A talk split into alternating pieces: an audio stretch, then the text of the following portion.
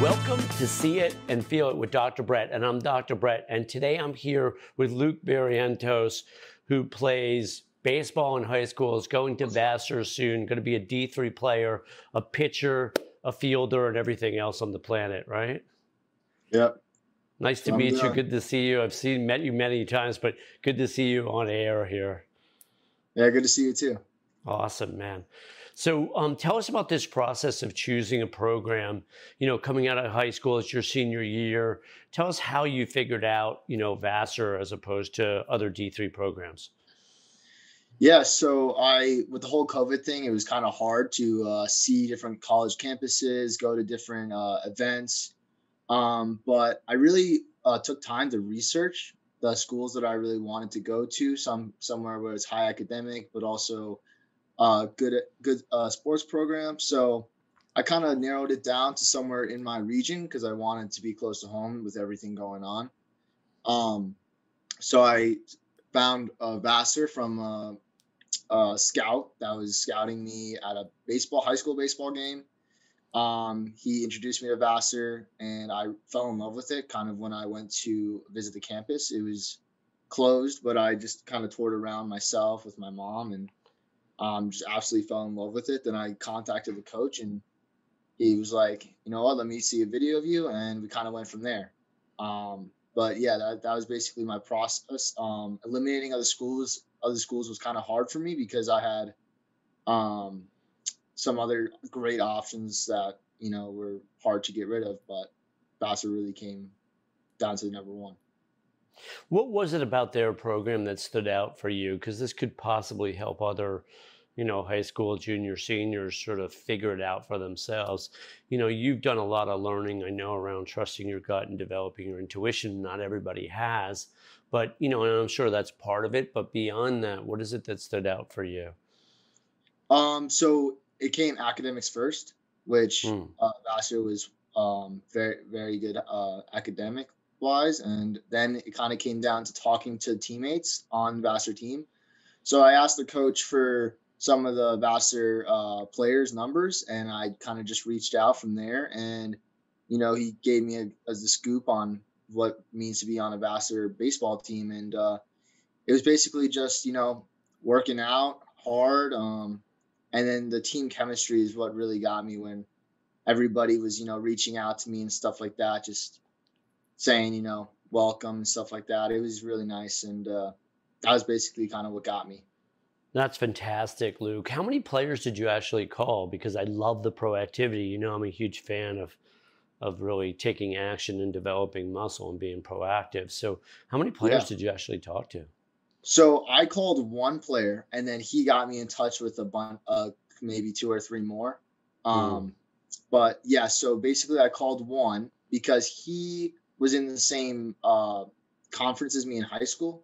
So he had the same coaches as me. He knew me um, so we got in contact that way. And he's actually a senior now so i won't be playing with him but he got me in contact with some of the guys that are going to be playing. And uh, that's how i kind of reached out and i reached out to him with a bunch of questions that i had um, with all this the scoop and everything like that so yeah And what was the sort of like critical decision that put you over the edge? Was it the chemistry that you felt with the players that are on the team? Was it the coach? A combination of both? The school academics was obviously a big part of it. But what was that sort of that catalyst that sort of put you over the edge? it was definitely a combination of both of the team and the coach because I, I absolutely love the coach. He's one of the nicest guys. Um, he kind of was with me through the whole admissions process, asking me how I was, how everything was going with COVID, and the team chemistry was just awesome. You know, guys golfing, guys going on ski uh, trips, just all that kind of stuff. Gotcha. So the coach was proactive with you, which is really nice, right?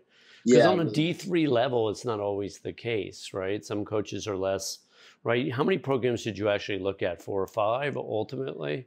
How? Um, yeah, I looked at about five programs that I really kind of narrowed it down to. I kind of, I would say about ten though overall. I kind of was um, looked looked at, but uh, five I narrowed it down to. And how many of those coaches were proactive with you, like the Vassar coach was? Um, I would say about three. Nice. And so Yeah. was that also part of the decision making? Obviously, the coaches that were more proactive, you're probably leaning more towards, right? Because it feels good when people are more engaging. Yeah, totally. I mean, when a coach kind of reaches out to you and you're like, "Hey, I really, really like that the coach is reaching out to me," I'm gonna obviously be more attracted to that school. So I think that was a big factor that kind of uh, leaned me to Vassar. Uh, but yeah. Now, are these coaches viewing you on tape? Um, are they talking to scouts? I mean, how are they seeing you without, you know, actually coming to a game? I'm assuming they've never actually physically come to one of your high school games, correct? Yeah, so I was lucky enough to go to two um, showcases where the Vassar coach was there. Um, but I got into contact with the Vassar coach and sent him two videos that I made.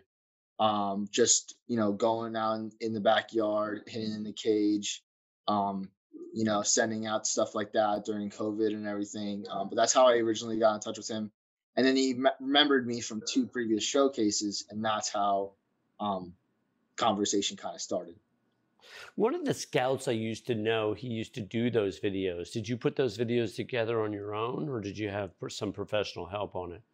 Um, I had some professional help on two of them, and then I I made one by myself, just with my friends. Um, you know, I was in the cage. One of my friends was flipping, and another one was recording, and that's how it kind of happened.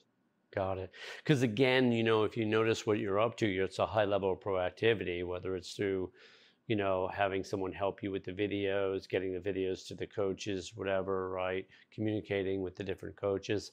Again, you know, you're you're living this thing in a super proactive way. I'm sure it's made a huge difference, right? Yeah, totally. Was there a time in your life, Luke, that you were more passive?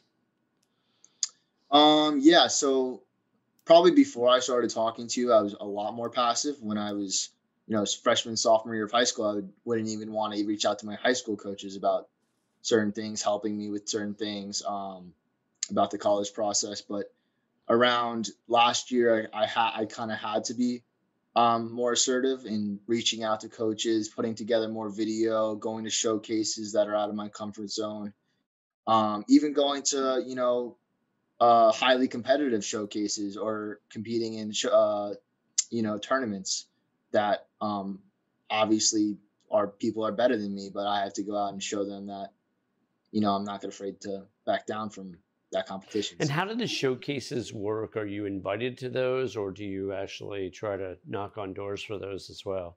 How's the showcase Yeah, work? so I would say about half and half. So half I was invited, half I would you know sign up for. About there was 700 kids at one showcase uh, I Wow. went to, and it was just Wow. it's just one of those times where you kind of have to buckle down and you know show what you got. And uh, yeah, that'd be my biggest advice. Just you know try to knock on the door for some of them.